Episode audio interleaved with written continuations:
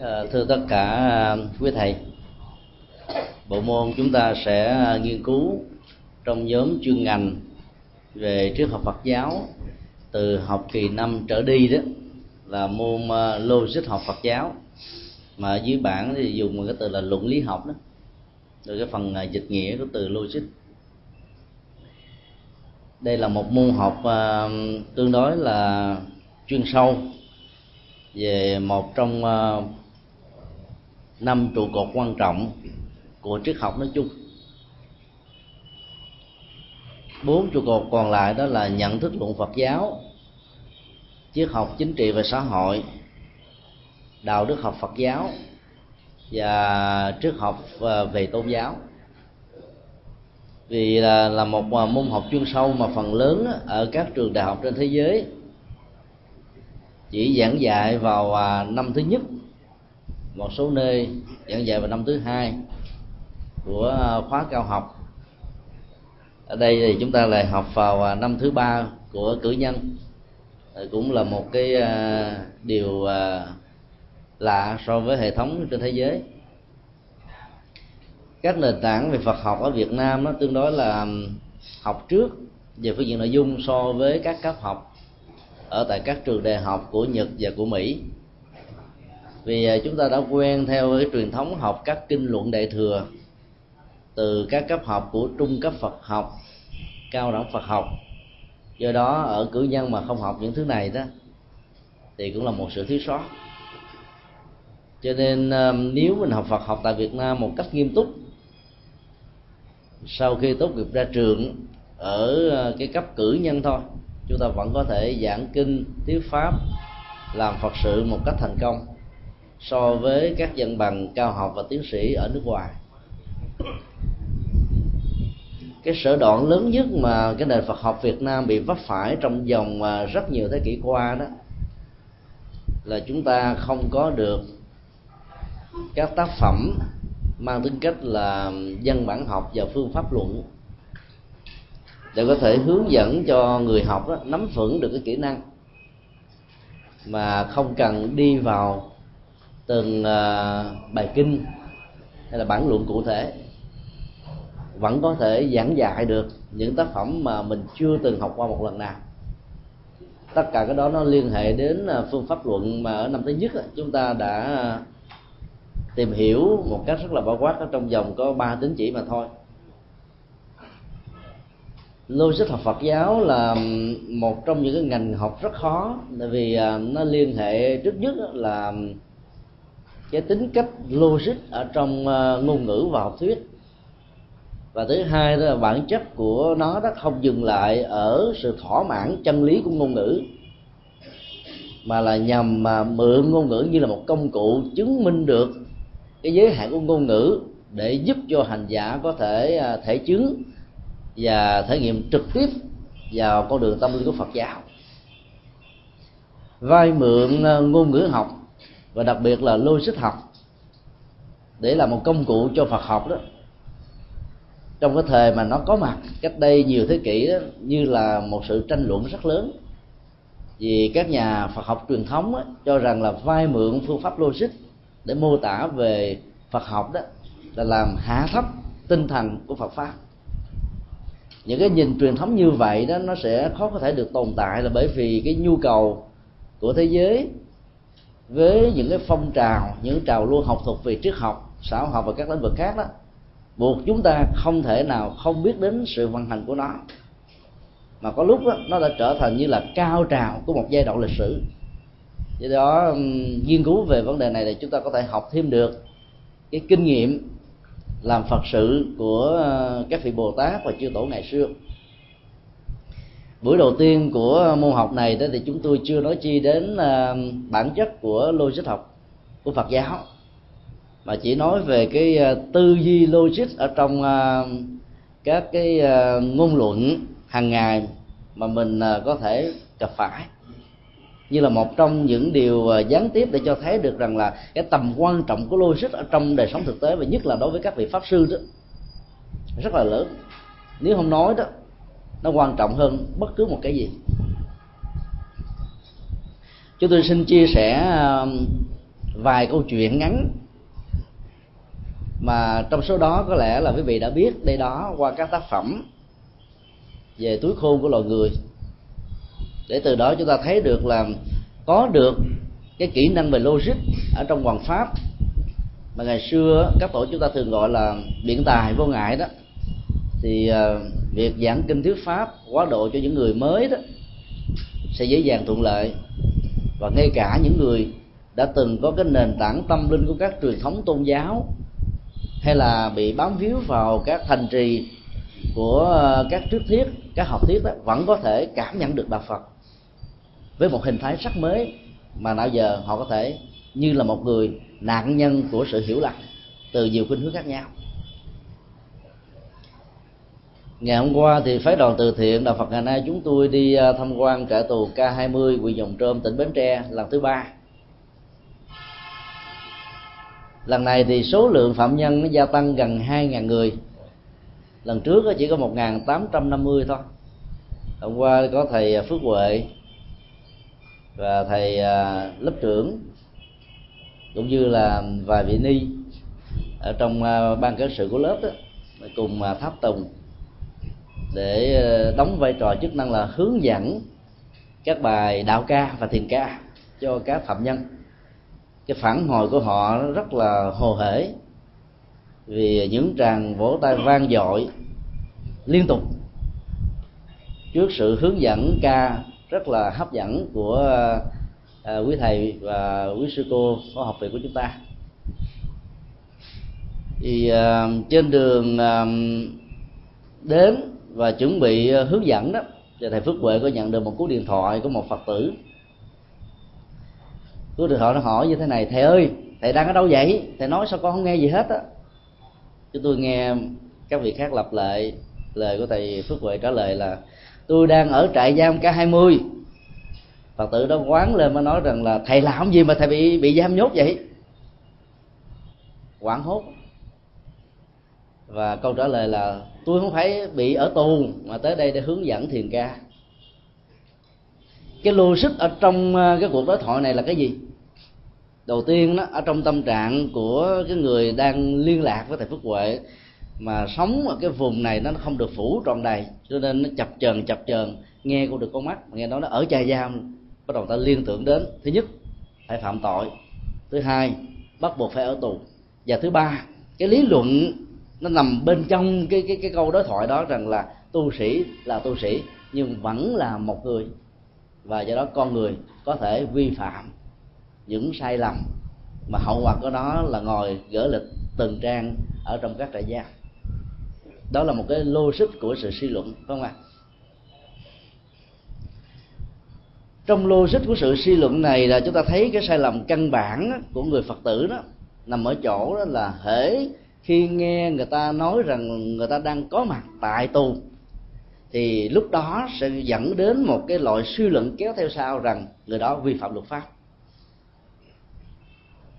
Trong tình huống này chúng ta thấy nó sai rất là nhiều, phải không? Rất là dễ nhận ra cái sai suất ở trong lý luận đó. Và trong cuộc sống đó chúng ta thỉnh thoảng cũng vấp phải những loại suy luận như thế này, mang tính cách áp đặt hoặc là võ đoán hoặc là uh, do vì một cái thành kiến mà cái gốc rễ của khối đau trong quá khứ nó làm cho người ta nó không thể nào có một cái suy nghĩ để lý giải khác hơn được.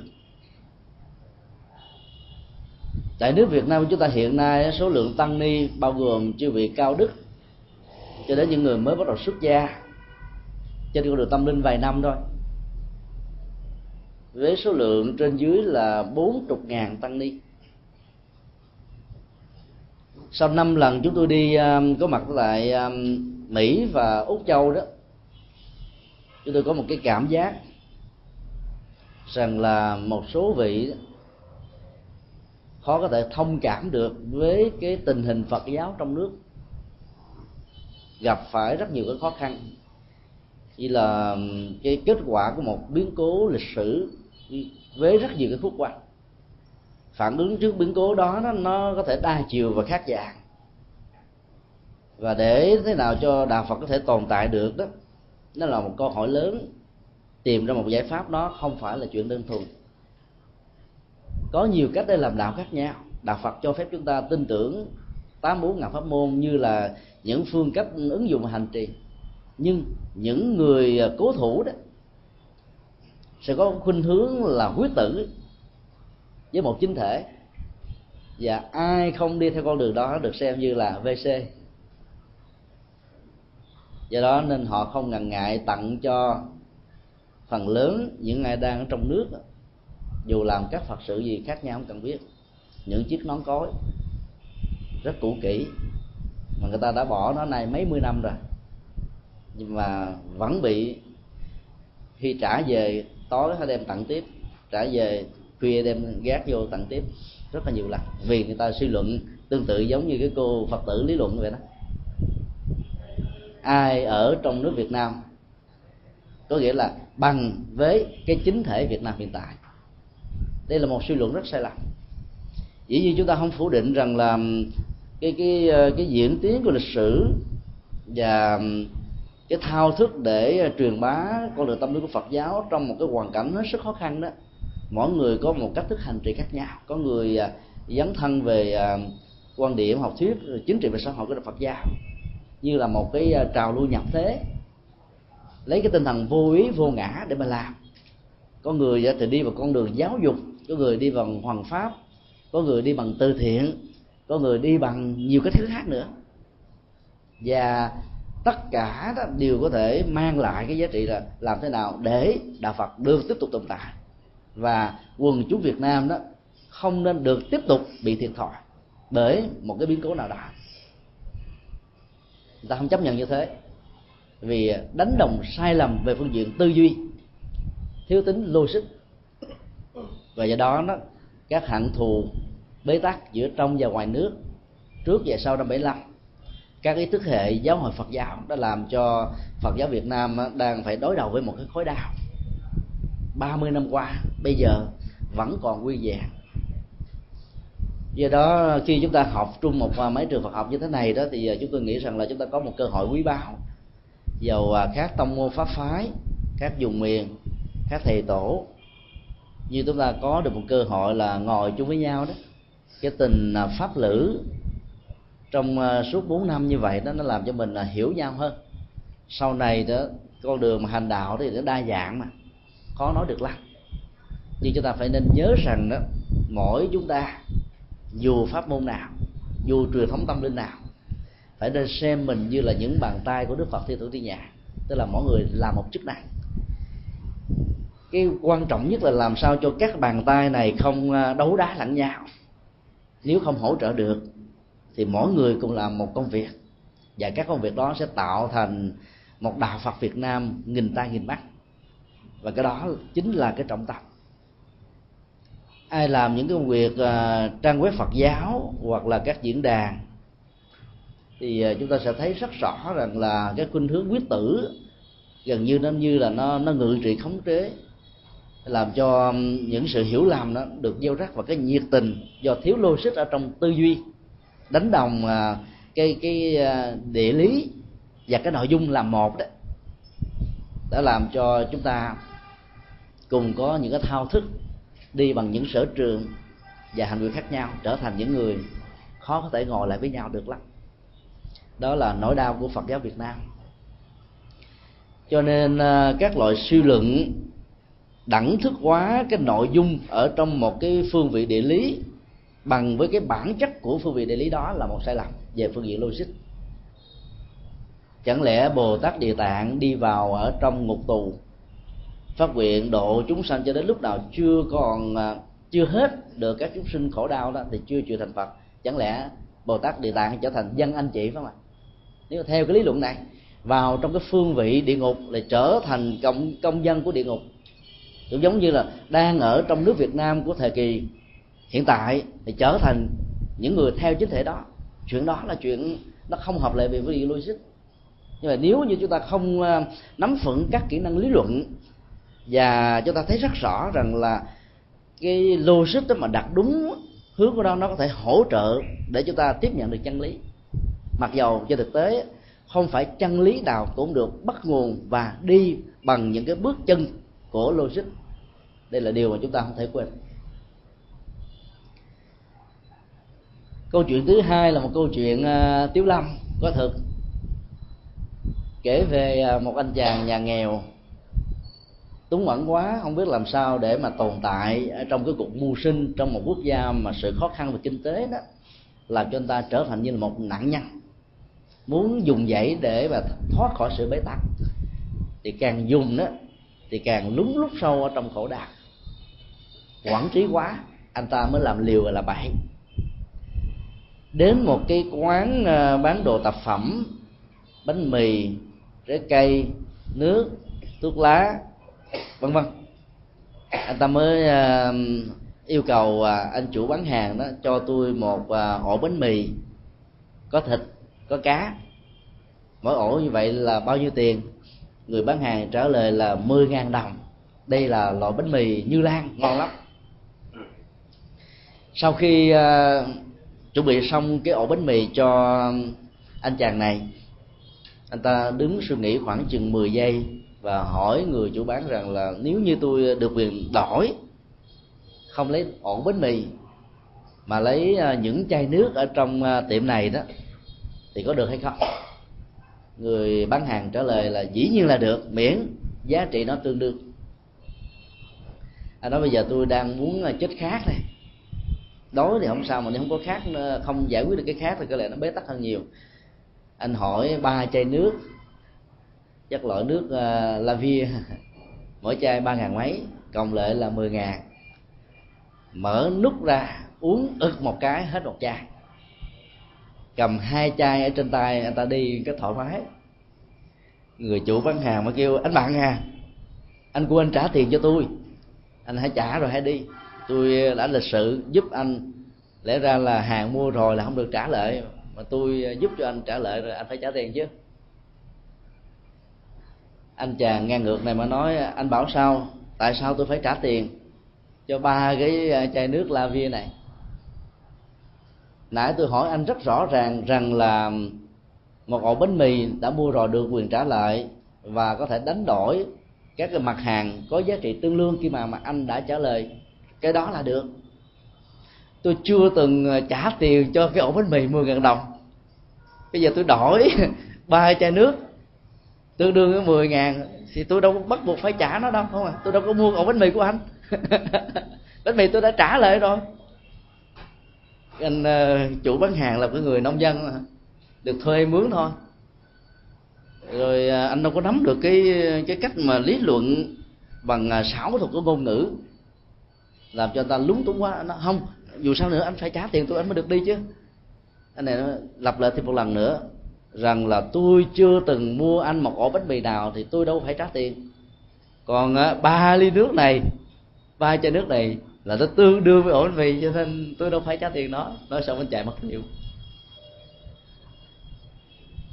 sự ma mảnh trong ngôn ngữ là một cái trò bị bợm mà nếu như ờ, chúng ta không nắm được cái nội hàm hay là cái hàm nghĩa của nó đó, thì trong tất cả các cái giao kèo và cái ờ, hợp đồng kinh tế làm ăn, nhất là các văn bản pháp quy, pháp luật đó, dẫn đến sự hiểu lầm và tổn thất về ờ, về kinh tế rất là lớn. Đó là một cái điều mà chúng ta học được từ trong cái câu chuyện lý luận xảo ngôn này. Chúng ta thấy cái logic của xảo ngôn này nó đi bằng những cái bước. Thứ nhất là à, bánh mì chưa trả tiền. Được đổi qua cái vế thứ hai đó là ba chai nước.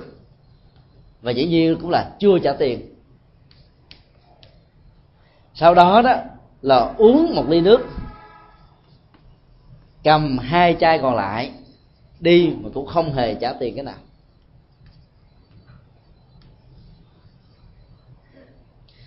Anh ta đã đánh đồng cái việc là mua một ổ bánh mì chưa trả tiền là đồng nghĩa với cái không trả tiền ba chai nước còn lại, vì ba chai nước đó bằng với ổ bánh mì về giá trị kinh tế. Nhưng vì kiến thức à, của người bán hàng này không vững, biết rằng là cái người mua hàng này là một cái anh à, ma lanh. Nhưng mà đành phải nhắm mắt làm ngơ vì à, trước mặt anh ta là một cái cái bàn bán anh này nói xong dọn mất tiêu rồi, cứ chạy theo cũng không kịp chạy theo người khác ở lại ăn cắp hàng tiếp. Đành ngậm bồ hòn làm ngọt. Khổ đau mình mình chịu thôi.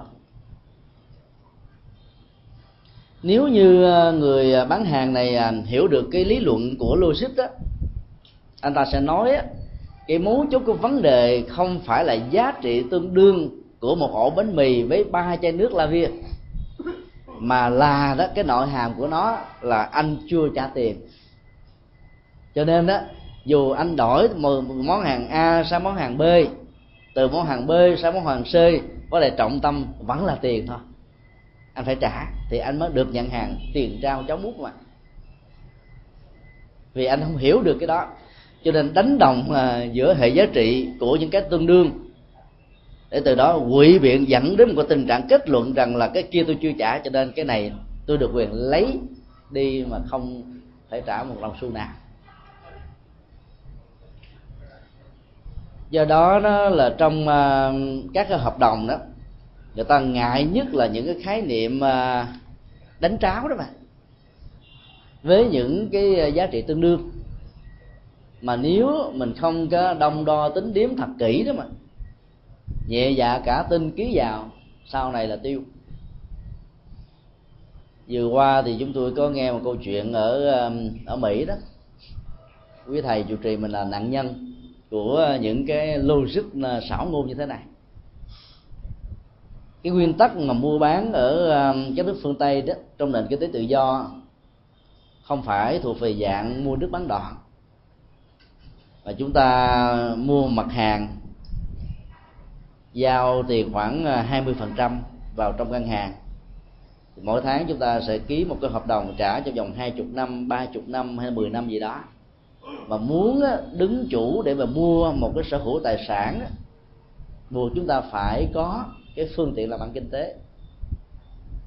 Thì à, chúng ta mới đảm bảo được rằng cái nợ mình đang phát trong vòng mấy mươi năm sắp tới đó, có thể trả được. Và ai trả được nợ nhiều chừng nào?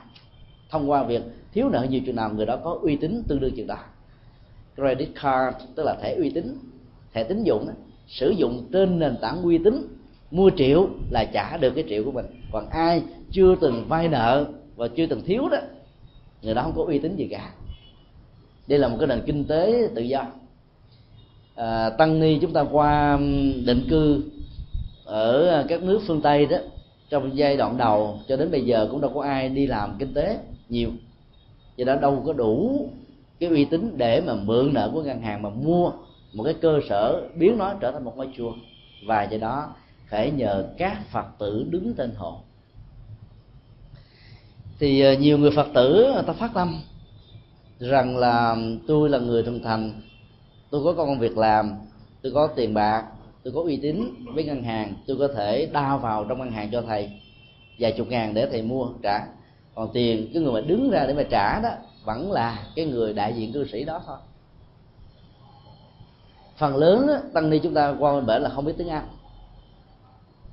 Cho nên trong các cái cái ước hợp đồng đó đều do những người này đứng ký duyệt báo lại như thế nào chúng ta nghe tới đó thôi. Và những cái mà đánh tráo như thế này nó dễ dàng có mặt. Nếu người đó không có cái tâm thật sự hoặc là lúc đầu có cái tâm nhưng mà sau đó đó cái tâm nó bị mai một và cái lòng tham nó trỗi dậy đó, thì lúc đó đó là tình thế hoàn toàn khác liền.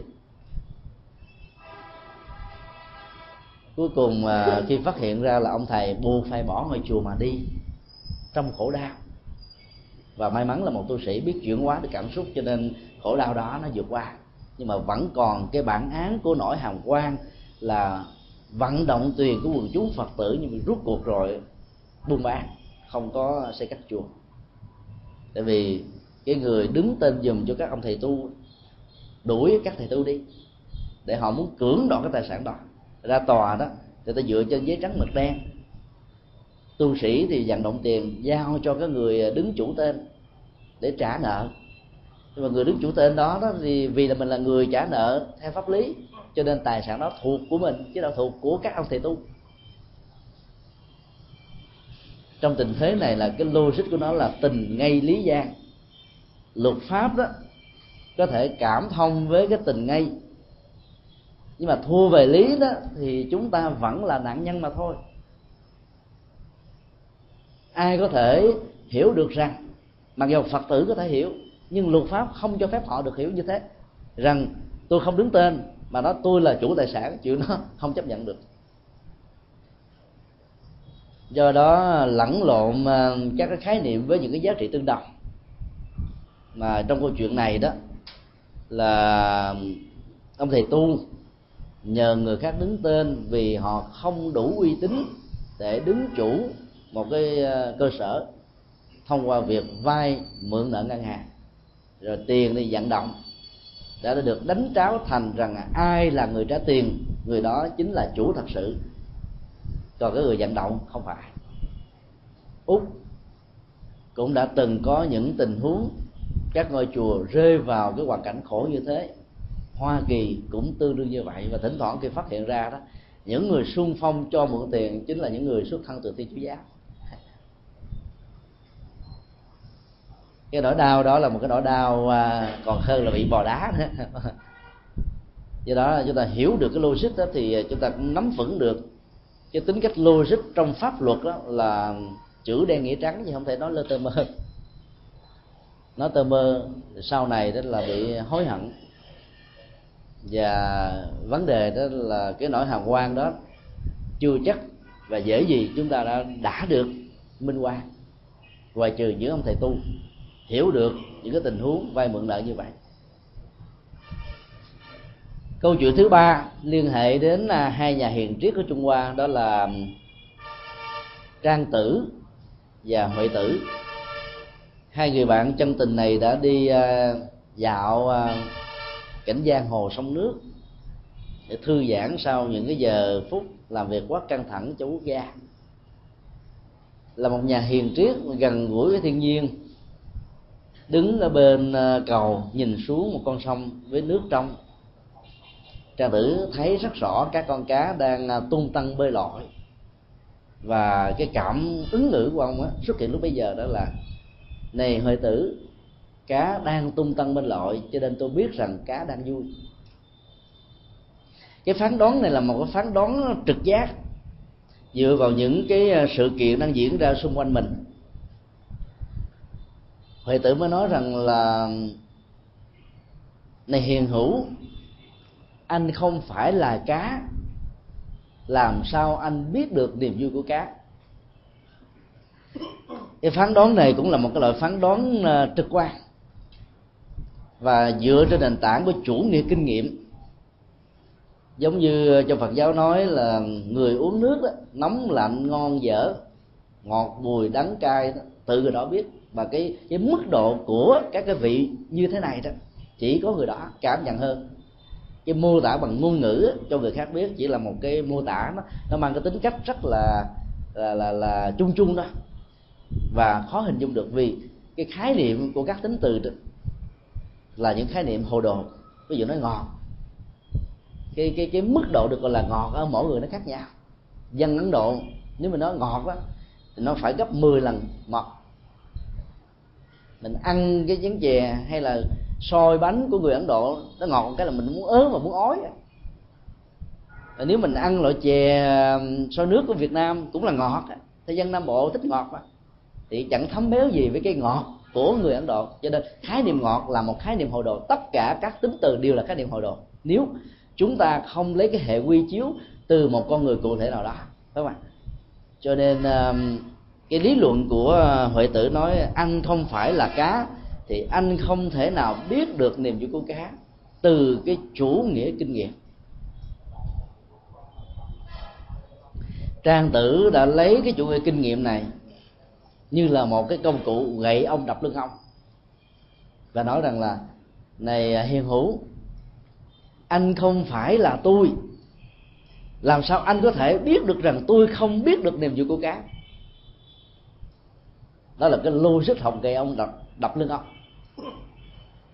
mà trong các cái à, phản biện đó, thì cái cách thức này là cái cách thức mà gài bẫy người ta rất là dễ. Và khi người ta chấp nhận cái định đề như là một cái à, cái phương tiện phát ngôn và xem nó, đánh đồng nó với chân lý đó, thì chúng ta lấy từ cái cấu trúc này, người kia sẽ bị ngậm miệng đó.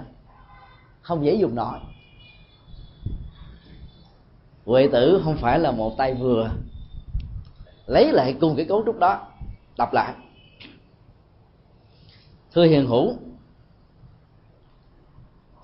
anh bảo rằng tôi không phải là anh cho nên tôi không biết rằng anh biết được niềm vui của cá nhưng anh không phải là tôi làm sao anh biết rằng cái câu nói của tôi không đúng?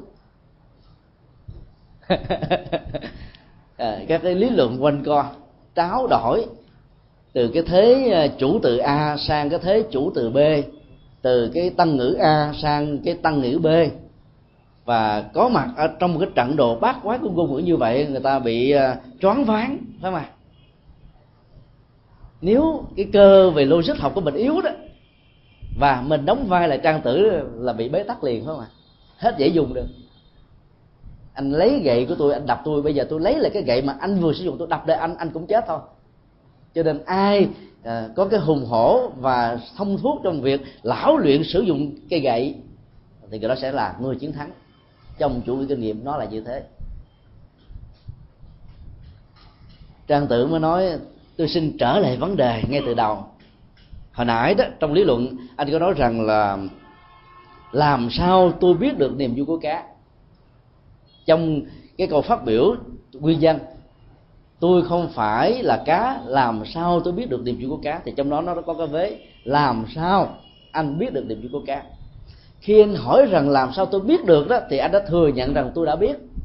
Anh mới hỏi tại sao. Vì tại sao đó, nó thuộc về cái phương cách, nó thuộc về cái cách thế, nó thuộc về cái ờ, sự biểu đạt đó.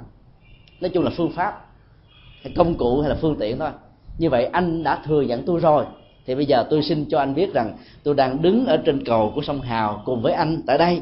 Mắt tôi đang nhìn xuống cái dòng nước trong xanh bên dưới. Các con cá đang tung tăng với lợi, cho nên tôi dẫn đến một kết luận rằng đàn cá đang vui. Thì theo quý thầy đó cái lý luận của trang tử đó, nó là logic hay là phi logic à? Có người nói là phi logic có người nói logic thì mời thầy. Nếu là phi logic thì nó là phi ở chỗ nào?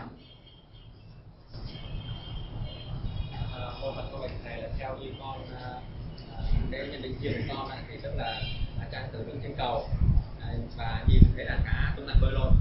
Nhưng mà cái kết quả của một cái uh, hành động tức là nhìn và cái con cá đấy chưa chắc đã là phản ánh được một cái tức là con cá vui hay buồn.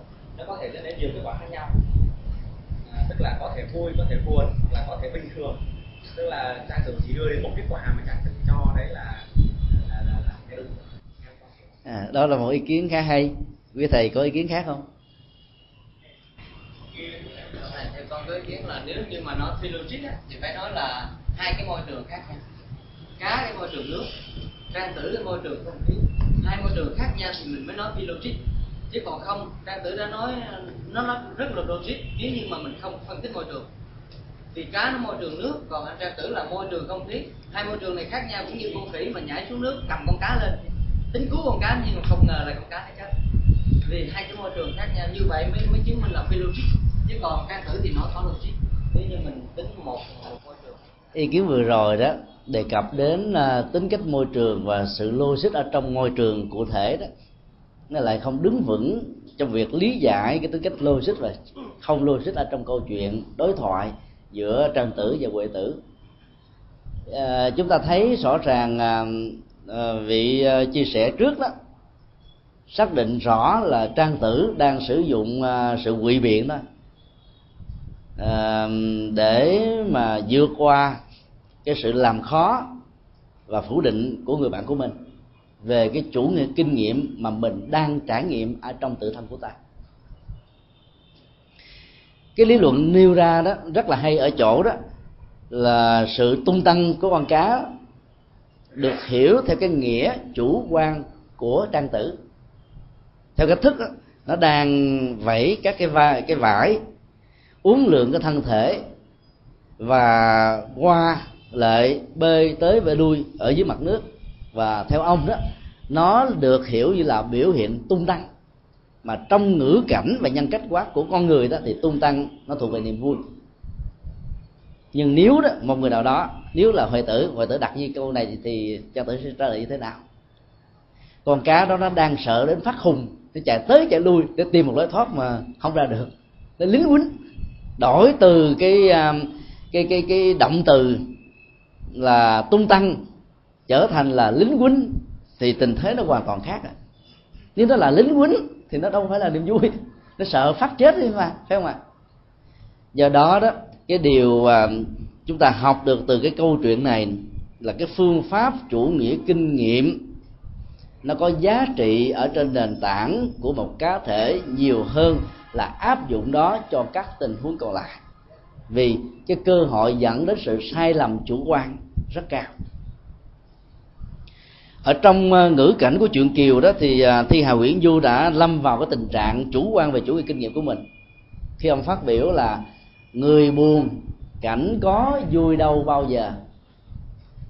Ý ông muốn nói rằng là cái thế giới ờ, vạn vật hiện tượng đang diễn ra xung quanh chúng ta nó nó là một cái bản sao về cái dòng cảm xúc của con người và nói cụ thể hơn, hẹp hơn là ngay con người nhận thức.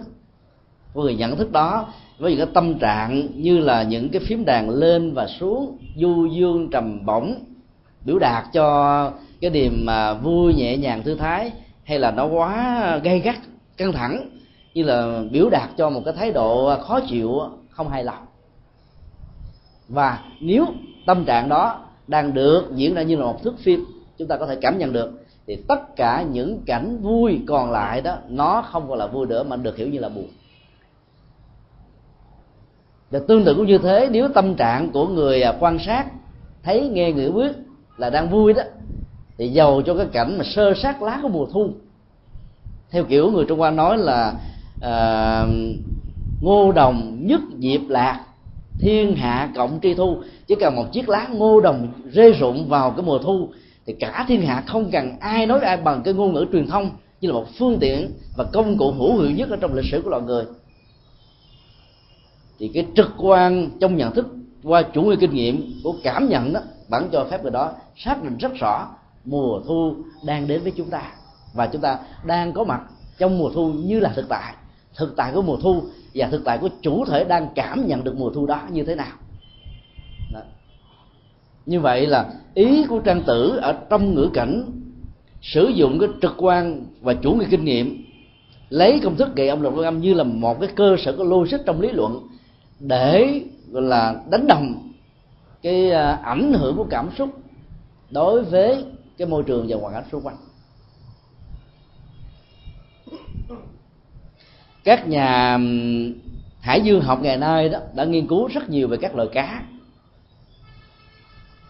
Cho chúng ta biết là ở trong ờ, cái tư thế bơi đó, không đảm bảo để biểu đạt được cảm xúc của ta nó có một số tình huống nhưng không phải tất cả các tình huống đó đều biểu đạt là đúng.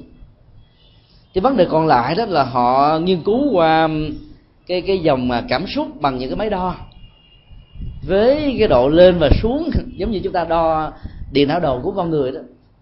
Thì như vậy là cái chuẩn xác để đánh giá được cảm xúc đây nó nó ở mức độ cao hơn. Những người xuất gia của chúng ta được uh, huấn luyện về con đường tâm linh mỗi ngày thực tập các bài thi kệ dược dụng để giữ quay nghi tới hạnh thật nhẹ nhàng thư thái. Lời nói uh, nó có vẻ ờ, uh, về nó bản phản ánh được bản chất của lòng từ ái. Nhưng ai dám đảm bảo rằng là ở trong cái quan nghi tế hạnh nhẹ nhàng thư thái và ngôn ngữ từ ái như trên đó không có lòng sân. Tại vì cái biểu đạt của lòng sân nằm ở cái mức chiều sâu của vô thức và tiềm thức đó, người ta không phát hiện ra được. Bên ngoài vẫn nở nụ cười hoặc các nhà ngoại giao. Ngọt mặt chết rồi thì sao? Cho nên dựa vào các biểu đạn của cái công thức tướng tùng tâm hiện đó chúng ta dễ bị đánh lừa ở trong ngoại giao nhưng để đắc nhân tâm và lấy lòng người thì, thì tướng tùng tâm hiểm là một công thức có thể tốt. Nó là một cái logic chúng ta có thể sử dụng. Không phải trong tất cả các tình huống. Nhất là để xác định cái bản chất trái tim và cái thái độ của người đang đối thoại với chúng ta. Cho nên dựa vào các cái biểu đạt của thân thể lời nói ánh mắt nụ cười ờ, hay là những giọt nước mắt khô có lệ hay là không có lệ nó cũng như thế cho nên phải dựa vào máy đo điện tâm đồ thì mới có thể hiểu thấu rõ được việc đó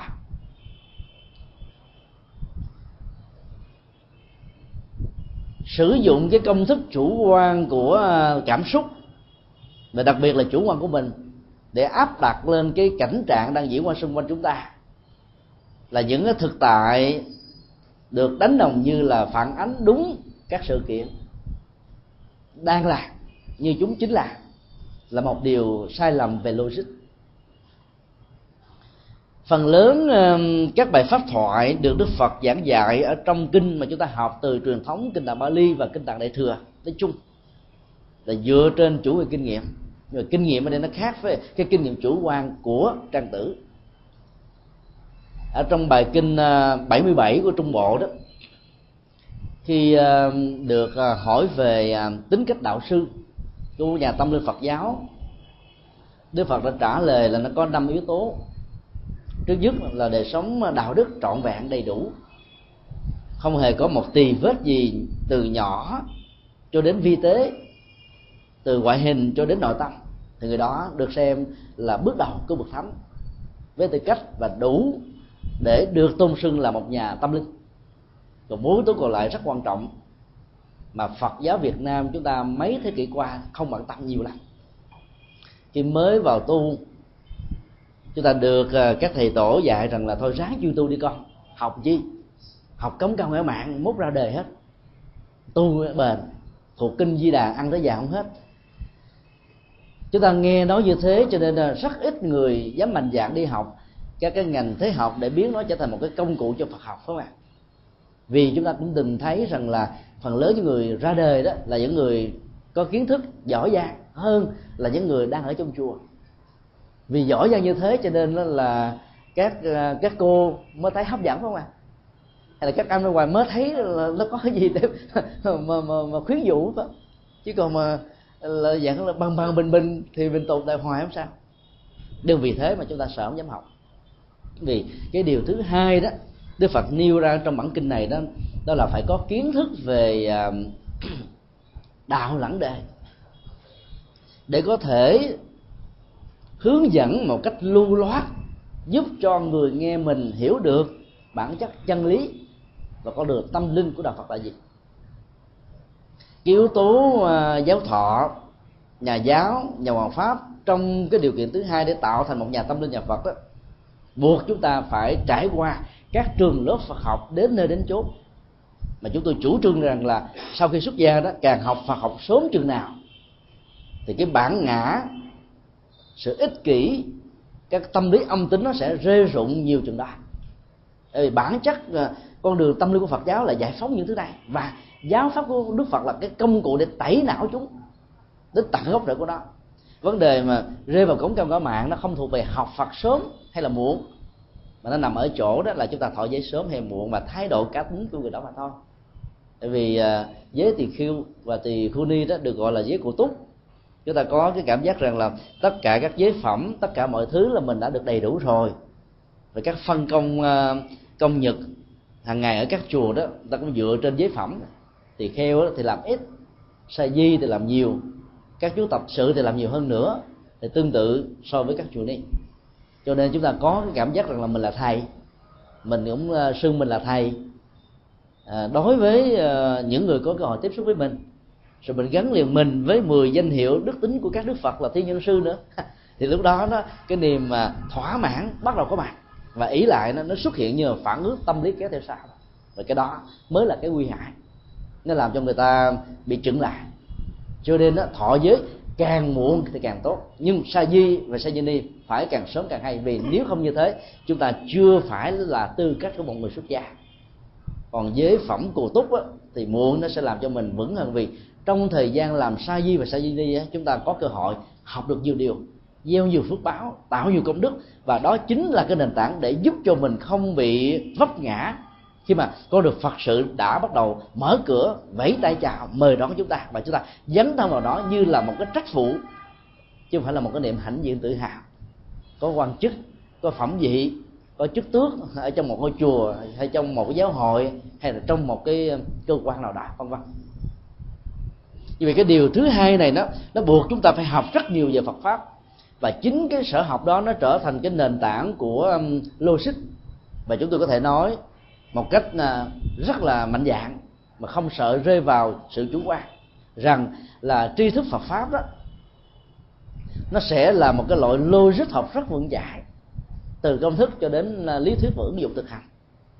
Do đó là nắm vững về Phật pháp, nhất là những kinh tạng Bali.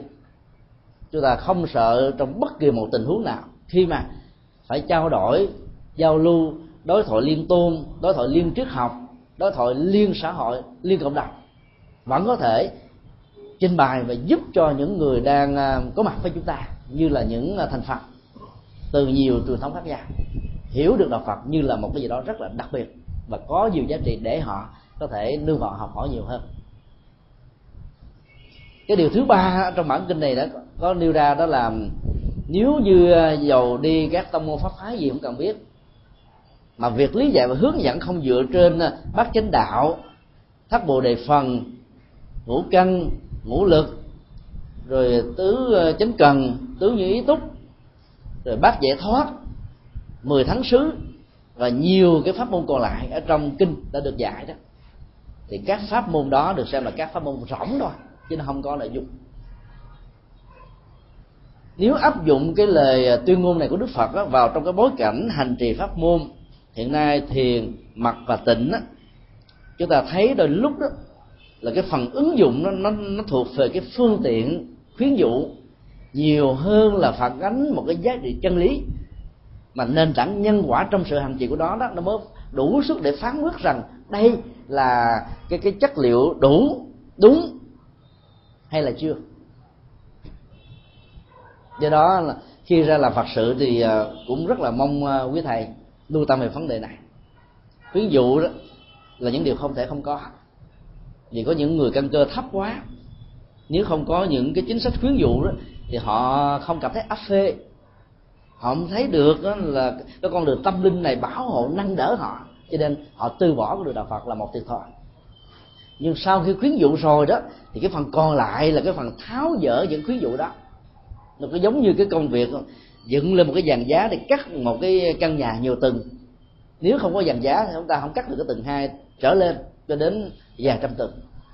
Sau khi cắt xong nhờ các dàn giá này mà không tháo dàn giá, thì cái căn nhà đó giàu cho có khánh thành đi nữa cũng không xài được mất thẩm mỹ mất tiện ích vào ra bị vướng víu có thể tai nạn lao động xuất hiện bất cứ lúc nào. Cho nên đó là dàn dựng tới đâu sau khi xong phải tháo gỡ tới đó. Mà triết lý về à, à, năng đoạn kim cang bát nhã ba la mật chúng ta được học qua đó trong truyền thống của phật giáo đại thừa nó là một cái hệ thống tháo gỡ. Giống như là chúng ta tháo gỡ các công trình. Cái gì? Có dựng lên, nó được làm là một phương tiện và công cụ, chứ không phải là cứu cánh trong tự thân của nó. Cho nên tháo gỡ nó không có đó là sự dướng chấp nó bị dính vào. Do đó là sau khi khuyến dụ, dẫn dụ xong rồi đó thì phải tháo dỡ đi để giúp cho các hành giả có thể nâng cao cái trình độ của họ. Có nhiều người à, có thể đánh giá thấp các hành giả cư sĩ rằng là vì là người tại gia cho nên họ không cần thiết đến những thứ này. Họ không hiểu nổi những thứ này rồi mình cứ giữ họ ở cái mức độ của cái phần giảng dụ thôi cho nên vào chùa, hành trì, đến với đạo Phật lâu, vài mươi năm, mà cái trọng tâm tâm linh của họ không được tiến bộ bao xa. Vì chúng ta giữ cái giai đoạn vàng giá hay gì nó phải là cái công trình được hoàn tất. Do đó um, áp dụng um, các cái chủ nghĩa kinh nghiệm mà được Đức Phật nói trong các bài kinh đó nó thường là gắn liền đến những cái thực tại mà chúng ta không thể nào bỏ qua. Cái điều thứ tư mà ngài nói nó gắn vô cái nội dung chúng ta đang thảo luận đây. Đó là những gì như lai giảng dạy đều là kết quả của những sự thấy, biết. Đó là nói tắt, đầy đủ, ngửi và nghe. Ngửi, nghe, thấy, biết là bốn cái cái cơ năng. Gọi là nhận định, cái tư duy mà con người có thể có vượt lên trên tất cả các loài động vật khác, bao gồm luôn cả loài cá heo, với cái lượng chất xám, các nếp nhân trên não, chi vi và nhiều, rất nhiều lần so với con người chúng ta. Nhưng trên thực tế chứ không thể được là bởi vì chứ không có phương tiện để thể hiện được cái kinh nghiệm đó, để kiểm chứng được cái giá trị chân lý của kinh nghiệm và phát huy được cái đó ở trong những cái tình huống trong tương lai. Cho nên là khi mà thuyết pháp bằng những gì mà nó thuộc về kinh nghiệm của mình thì nó nó đi vào lòng người dễ dàng hơn là chúng ta chỉ à, lý thuyết thôi mà. Do đó khi à, chúng ta học ở trong trường lớp đó, nó là một chuyện. Mà ra là phật sự đó là một cái chuyện thuộc về ứng dụng chứ không thuộc về kiến thức nữa. Nó là phải là một cái phần à, chuyển hóa hay là tiêu hóa các cái thực phẩm kiến thức để ứng dụng trong những cái tình huống đa dạng và các vị khác nhau. Chứ gặp phật tử cũng trình bày theo thứ tự. Một hai ba bốn năm sáu bảy tám chín mười. Một đó có một a một b một c họ nghe họ ngủ hết. Cho nên lấy một cái góc cạnh một cái, cái góc độ nào đó dẫn chứng minh họa để cho họ có thể hiểu sâu nhiều hơn. Chứ còn nếu mà chỉ dạy lý thuyết như thế không đó chỉ cần một người giảng nhân rộng các băng giảng này ra thì người ta đã biết hết rồi không ạ? Rồi đi vào các cái khía cạnh từ cái kinh nghiệm của bản thân mà đức phật nói phải phát xuất từ cái chủ nghĩa kinh nghiệm của mình đó thì các cái lý luận đó nó nó không có bị những cái lỗ hỏng thì mình đã trải qua kiểm nghiệm và thấy cái giá trị chân lý của nó chuẩn xác trong nhiều tình huống khác nhau. Thì cái mức độ uh, an tâm và đảm bảo của nó đó tương đối là nó cao hơn là những cái tình huống khác.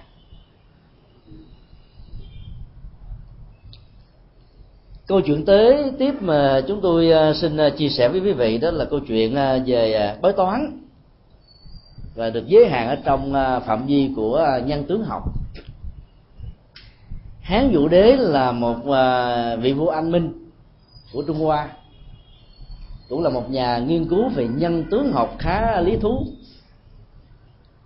Hôm nọ đó ông và các quần thần dân và võ đó, đi uh, săn bắn ở trong một khu rừng. Mỏi mệt quá, tất cả cùng ngồi xuống ở một cái cây đại thọ để mà nghỉ ngơi.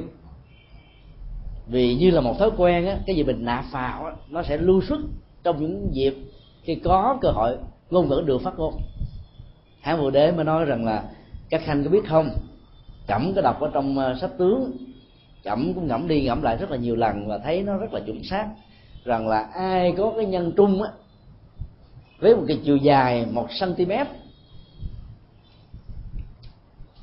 một tấc là một cm bao nhiêu 10 cm cơ nhân trung khoảng chừng 2 cm đó trở lên đó, thì người đó sẽ sống thọ được trăm tuổi. Hay ít nhất là cũng phải là tám chín chục năm. Vừa nghe nói xong đó thì tất cả các quần thần tấm tức khen ngợi trời không ngờ đại vương của chúng ta là người giỏi như thế ca tụng ngài hết mình. Đông phương sóc là một cái nhà học cao hiểu rộng, logic và lý luận rất là vững. Ông ta cười cười phá lên khả khả khả khả khả mấy cái ông mà ganh tị quân thần lúc bây giờ bắt đầu lấy cái cớ, nói rằng là, này đông phương sóc, tại sao ông dám khi quân? Ông biết là khi quân là tội gì hay không? Đông phương sóc trả lời là, thưa các vị khi quân là tội chém đầu. Nhà vua nghe nói như thế, nói như vậy đó nếu ông không giải thích được tại sao ông cười qua lời phát ngôn của tôi đó thì ông sẽ xứng đáng nhận cái gì ông vừa mới phát ngôn. Đồng phật sóc có nói là thưa đại vương hạ thần à, đâu dám cười đại vương vì đó là một sự vô lễ. Hạ thần đáng tòng loại nhưng hạ thần á cười là cười cái ông banh tổ ngày xưa theo truyền thuyết cả đông vương sóc uh, vừa nói xong đó thì nhà vua ngạc nhiên lắm bành tổ là một nhân vật rất là đặc biệt. Được bao nhiêu người ca tùng mến mộ mà ông đó, ông cười ông ta là cười sao? Tôi sẽ nói là dạ hạ thằng cười cái mặt dài của ông. Nhà vua mọi người hơi ngớ ngớ ngớ và suy nghĩ bằng logic. Oh, cũng có thể ông này nó có lý. Chưa kịp uh, phát ngôn thì đông Phương sóc đã trả lời là thưa đại dương và tất cả các vị. Theo cái lý luận của đại vương điều ra từ nêu ra từ một sách tướng đó, nếu ai có cái nhân trung tức là khoảng cách từ cái uh, cái mí môi cho đến cái chấm của cái lỗ mũi đó mà. À, từ hai cm trở lên thì người ta sẽ sống 100 năm. Thì tương truyền rằng là, là ông bành tổ sống 800 năm tuổi thọ. Dài nhất ở trong lịch sử của loài người. Thì theo cái cấu trúc đó thì ông ta phải có cái nhân trung đó là một tắc sáu không à?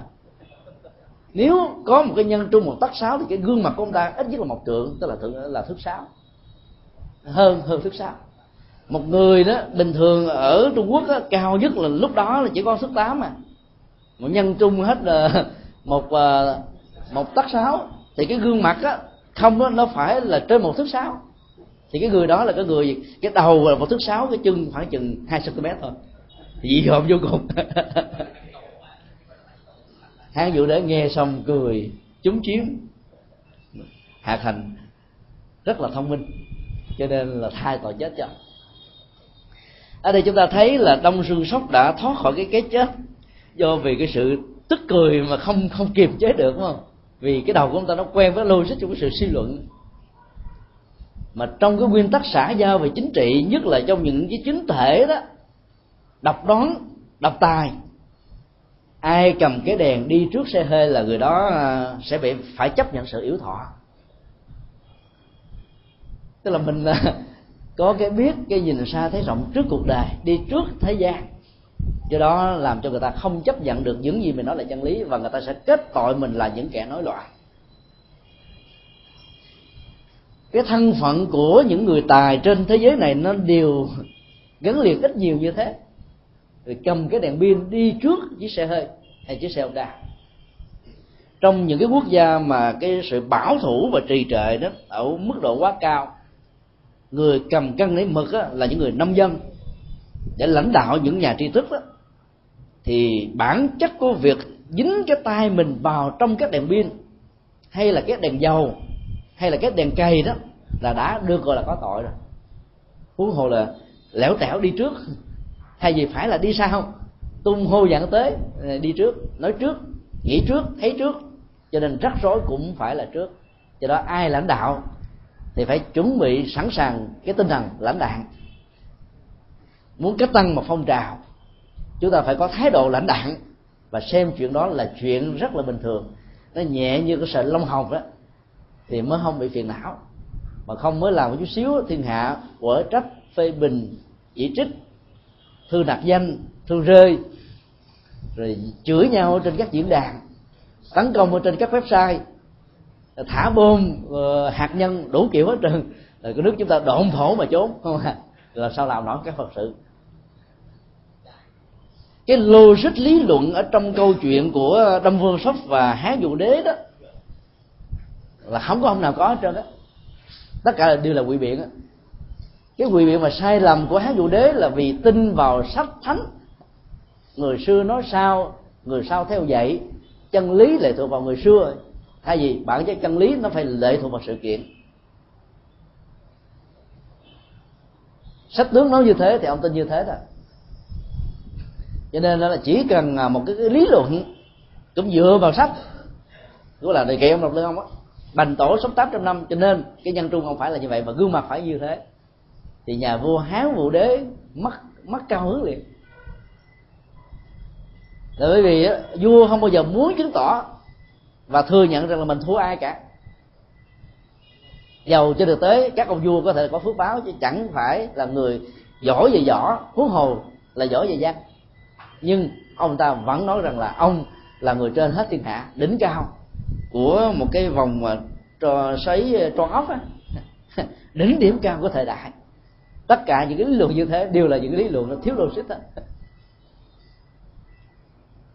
cái logic của đông phương sóc ở trong tình huống này cũng là một sự quỵ biện. Nhưng mà nhờ sự quỵ biện đó mà ông ta thoát chết. Cho nên nó, nó vẫn có thể được sử dụng trong một vài tình huống. Thì nếu lúc nào cũng làm như thế là sai. Cái sai lầm của đông phương sóc về lý luận là như thế này.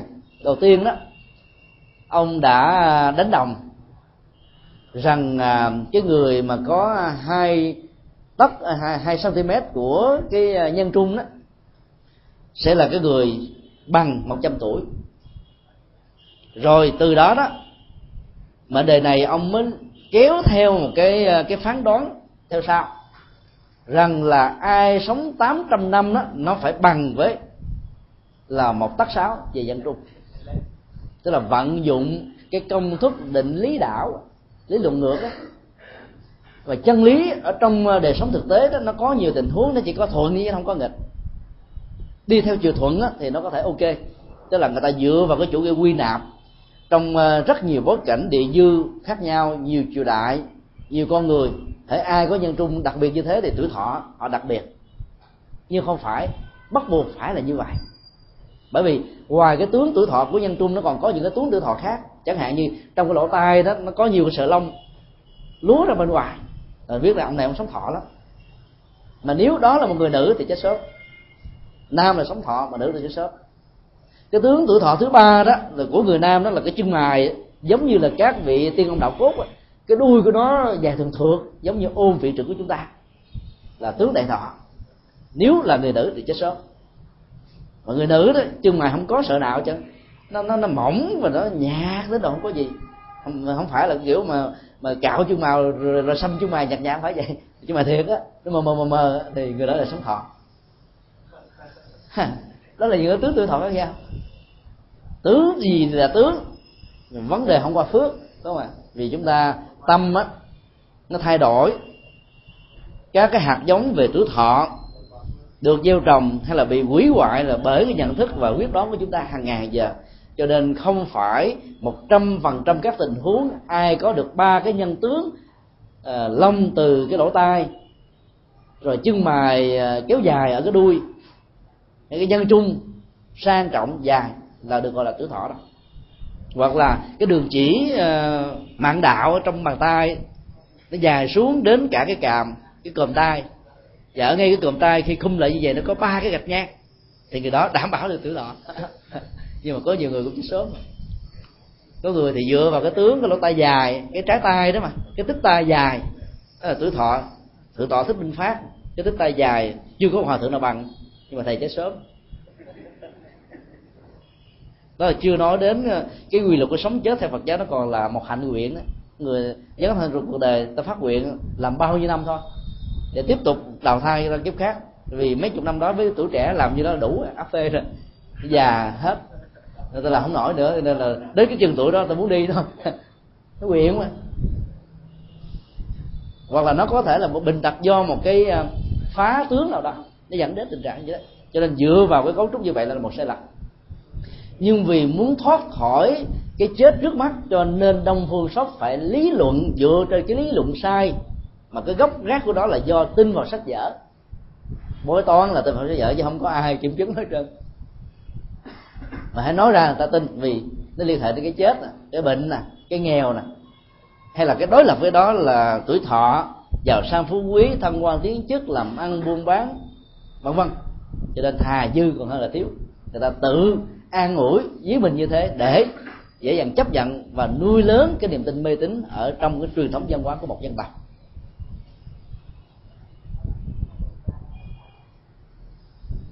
Từ cái công thức thuận nhân chung dài dẫn đến tuổi thọ mà độ chuẩn xác của nó chỉ vài mươi phần trăm dẫn đến một cái định lý, định lý đảo nghịch là ai 800 năm về tuổi thọ thì cái nhân trung nó phải tương tự như thế. Thực ra sống có 800 năm nếu có, thì cái nhân trung cũng chừng ấy. Cái lỗ ờ, ở lỗ tai đó, với những sợi lông nó cũng khoảng chừng 4 cm là cùng, chứ lúc đó nó phải là ra bốn thước rồi không có. Được còn các ông tiêu, ông đậu cốt nó cũng quặp ra làm sao chừng 2 cm là cùng. Chứ đâu thể là dài hai chục cm ngoài trừ những cái ông mà muốn phá cái lục, kích thích cái thuốc làm sao cho cái râu nó dài đến vài, vài chục mét từ lúc mới sinh ra đến bây giờ. Vừa rồi à, tham dự cái à, hội kỷ lục gia Việt Nam tại chùa Vĩnh Nghiêm vào ngày về lễ Phật đản á, thì có một cái ông à, theo à, đạo cao đài hay hòa hảo gì đó phá kỷ lục về cái bộ tóc dài nhất Việt Nam. Không biết có dài nhất thế giới không? Mà ông bính cái tóc của ông nó giống như là một cái à, cái thúng đi phải xỉn xỉn không có nổi. Mỗi lần tháo gỡ phải nhờ một người đó tháo xuống. Đi xuống từ từ. Bính lên lại, phải quấn một cái ờ, giải thật là kích để cho nó khỏi bị xa xuống. Nặng lắm.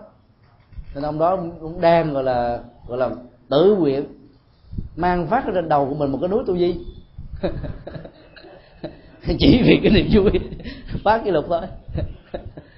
Có những cái cái nghiệp nó nó lạ cùng như thế không Ờ, do đó là chúng ta không thể nào mà dựa vào những cái um, cái tướng trạng để mà mình ờ, tạo ra thuận và đảo trong đó để dẫn đến cái chân lý và phi chân lý ở trong thực tế được.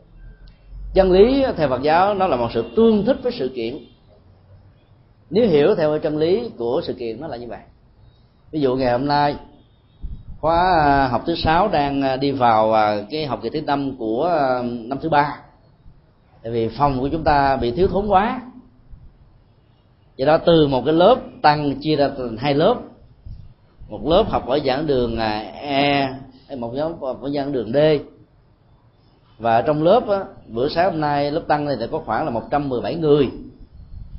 Mà nếu ai nói rằng là sáng hôm nay tôi nhìn thấy là hai trăm mấy chục tăng ni đang học à, cái môn logic học là chúng ta biết rằng là cái phán đoán đó nó không phù hợp với cái sự kiện đang diễn ra trước mắt này, có trăm mười mấy người. Thì đó, nó không được gọi là chân lý. Cái tính giá trị chân lý đó, nó lệ thuộc vào sự kiện. Và sự kiện đó, như chúng đang làm, chứ không phải là như chúng ta đang suy nghĩ. Chúng ta được quyền suy nghĩ theo cái thế riêng của mình. Chủ quan hay là khách quan là tùy mình, nhưng nó phải đúng sự kiện thì mới gọi là chân lý. Còn các cái định lý đảo, phần lớn nó không đúng sự kiện, mà phần lớn nó dựa trên cái sự loại suy thôi. Lấy cái từ cái chiều a, sang chiều b thì đổi ngược từ b sang a do đó đó là cái tính chân lý thực tế của nó bị lệ thuộc vào hai yếu tố. Thứ nhất nếu từ cái định lý thuận đó, nó là đúng á, thì cái cơ hội đúng mình nó được 50% còn nếu cái định lý thuận nó là sai đó thì mình đã bị sai 50% dựa vào 50% của một sự kiện sai để mình tìm kiếm chân lý thì chân lý đó không bao giờ có. Nửa ổ bánh mì có thể làm chúng ta no ít nhất là đỡ đỡ ờ, cồn cào của bao tử, không bị nó biểu tình trong đó. Nhưng nửa chân lý không xài được. Chân lý phải là chân lý thôi, không thể nói cái hình này nó hơi tròn tròn, gọi là hơi tròn tròn, không còn gọi là hình tròn nữa. Cái hình này nó hơi vuông vuông. Khi chúng ta nói là cái này nó giống với cái kia, giống thiệt là giống, thì cái đó không phải là cái đó. Và do đó, cái này với cái đó là cái khác nhau. Nhưng mà cái niềm nuối tiếc và cái thói quen về cảm xúc của con người trong lý luận logic đó nó nó thiếu các yếu tố để chứng minh nó là một sự thật và có tính tiên thức trong thực tế. Cho nên chúng ta tự an ủi. Ồ, dù sao đi nữa, cái này nó cũng hơi tròn tròn không đến nổi lắm đâu. Vậy thôi. Chân lý phải là chân lý, chứ không phải chân lý phần nửa. Chân lý một phần tám hay chân lý tám phần mười, chân lý chín phần mười, cái chuyện đó không được. Chân lý phải là một trăm phần trăm, chứ không được quyền có những cái cách thế khác. Tất cả những đó nó liên hệ đến logic và lý luận bây giờ là cái câu à, chuyện cuối cùng. Cũng à, liên hệ đến sự mua bán. Anh nhà nghèo quá không biết làm sao mà sống. Ta mới nói rằng là ở Việt Nam đó mình à, có cái truyền tích là hồ con rùa. Con rùa đó nó, nó tuổi thọ đến ngàn năm. Là trong rất nhiều nền văn hóa trên thế giới con rùa được xem như là con con phật linh đó mà được người ta tôn thờ. Cho nên ông bán rùa có lẽ là khấm khá lắm. Ngồi suy nghĩ nát óc không biết làm sao bán rùa làm sao khá? Bởi vì có mấy người nuôi rùa đâu. Anh nghĩ ra được cái mẹo. Rùa ngàn năm. Từ khái niệm rùa ngàn năm đó ta suy nghĩ thêm những cái khác cho nên đi mua con rùa cũng hơi già già. Để đó, bên cạnh những con con rùa là con rau như là sơ đông mãi giỏ. Bà con ơi, ai muốn giàu sang phú quý mà có báo vật đó, thì hãy lại đây mua con rùa ngàn năm của tôi ông nhà giàu phú hộ kia nghe nói như vậy khoái quá, vì muốn mình là trường sanh bất tử nè. Giống như con rùa được ngàn năm rồi, muốn mình gia tài sự nghiệp đó thịnh vượng để con cháu được hưởng dạ. nhờ hỏi là con rùa này ông bán nhiêu? Đó là tôi bán một trăm quan. Lão phú hộ nói, tôi sẽ tặng cho ông thêm một trăm quan nữa, vì ông đã mang cho tôi niềm may mắn. Vác con rùa con rùa về mấy con đi sáng mời chết ngắt nhận tức quá nó, mình là miệng này nó nó nó chơi trác mình rồi lừa dối. Cái kẻ không có giữ uy tín. Người ta cho người và chính bản thân mình đến cầm gậy tới nhà cái anh bán rùa đó là, này, kẻ lừa đảo kia ông biết, người người biết là ông là ai không mà người dám ờ, to gan và khinh mạng sống mình như thế.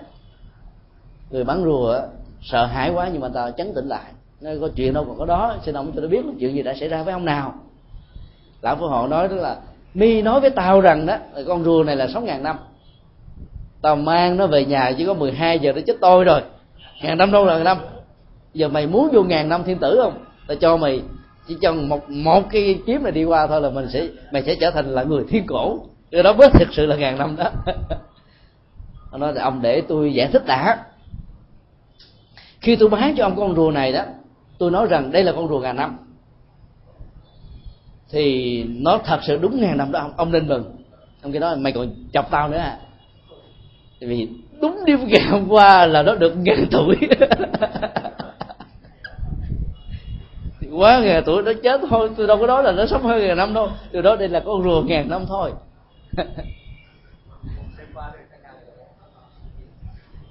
Rõ ràng đâu ai biết con rùa được bao nhiêu năm không à đó là sự đánh tráo khái niệm ngôn ngữ về cái hệ quy chiếu mang tính thời gian. Ở đây chúng ta thấy là có hai cái ờ, yếu tố thời gian. Một yếu tố á, là từ lúc nó sinh ra. Còn yếu tố á, từ lúc bán và mua. Không à? Đối với cái anh bán con rùa này đó thì anh lấy hệ quy chiếu về thời gian á là đặt giả thuyết là từ lúc nó có mặt cho đến lúc nó chết là nó đúng được một ngàn năm. Cho nên anh đâu vi phạm vào cái tội nói dối. Và do đó, các cái ờ, phán đoán như là quan tòa của ông phú hộ rằng anh là kẻ lừa đảo, cho nên tôi phải cho anh ra người thiên cổ, nó không có cơ sở để ờ, để hành xử. Trong khi đó, lão phú hộ là nghĩ rằng là từ lúc mình mua con rùa này đó cho đến lúc đó nó nó sẽ phải sống là một ngàn năm. Từ cái thời điểm mua bán thôi cho đến cái thời điểm mà nó sẽ kết thúc. Để cho con cháu ông hưởng nhờ được cái phước của ông. Và chính vì cảm động trước cái ờ, cái may mắn như thế cho nên đã mới tặng thêm một trăm lượng quan một trăm ờ, một một trăm lượng nữa. Và không ngờ đó là hai cái hệ quy chiếu khác nhau. Do đó đó là các cái khái niệm mà ở trong hệ quy chiếu đó, của triết học tôn giáo học chính trị học đó là phải nói rõ ngay từ đầu à. mà không vô nó hiểu lầm nhau bởi vì cũng là cái tử nhân quyền thôi. Mỗi nơi mỗi hiểu mỗi khác. Mỗi học thuyết hiểu mỗi kiểu. Mỗi dân tộc đó, nó có cái thước đo đóng điếm nó có cái biên độ nó có cái ờ, đường kính khác nhau. Mà nếu mình không định nghĩa cái nội hàm các hàm nghĩa các biên độ các đường kính các cái liên hệ trực tiếp đến nó đó thì việc chấp nhận theo cái này là là tiền mất tật mang hoặc là trở thành hận thù về sau thôi. Do đó, theo cái công thức đó mà ngày xưa đức phật đã đã làm. Đó là ngài không ngại ngùng sử dụng lại các khái niệm vốn có trong các truyền thống sa môn và bà la môn lúc bấy giờ. Vấn đề là sau khi vay mượn nó đó, thì ngài đã nạp vào trong ờ, nội hàm của nó, đó là một nội dung hoàn toàn mới sự đẳng thức hóa về phương diện hình thức của các khái niệm và ngôn từ đó sẽ dễ dàng làm cho tín đồ của các tôn giáo khác chấp nhận được cái con đường tâm linh mới của đạo Phật.